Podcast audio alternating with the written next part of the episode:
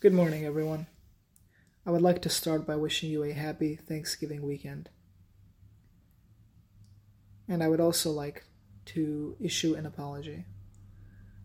For the past couple of months, although there has been no uploads of the podcast from me onto the podcast streaming services, and there has been no activity on that front, the podcast has been very much alive in my mind and it has been very much in my thoughts.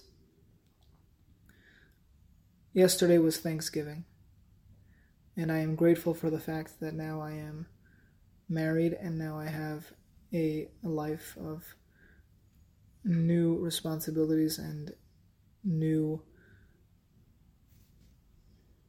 beautiful things every day. This new path in my life has also come with the reality that I no longer have the time that I would like to devote to the podcast. And so I hope,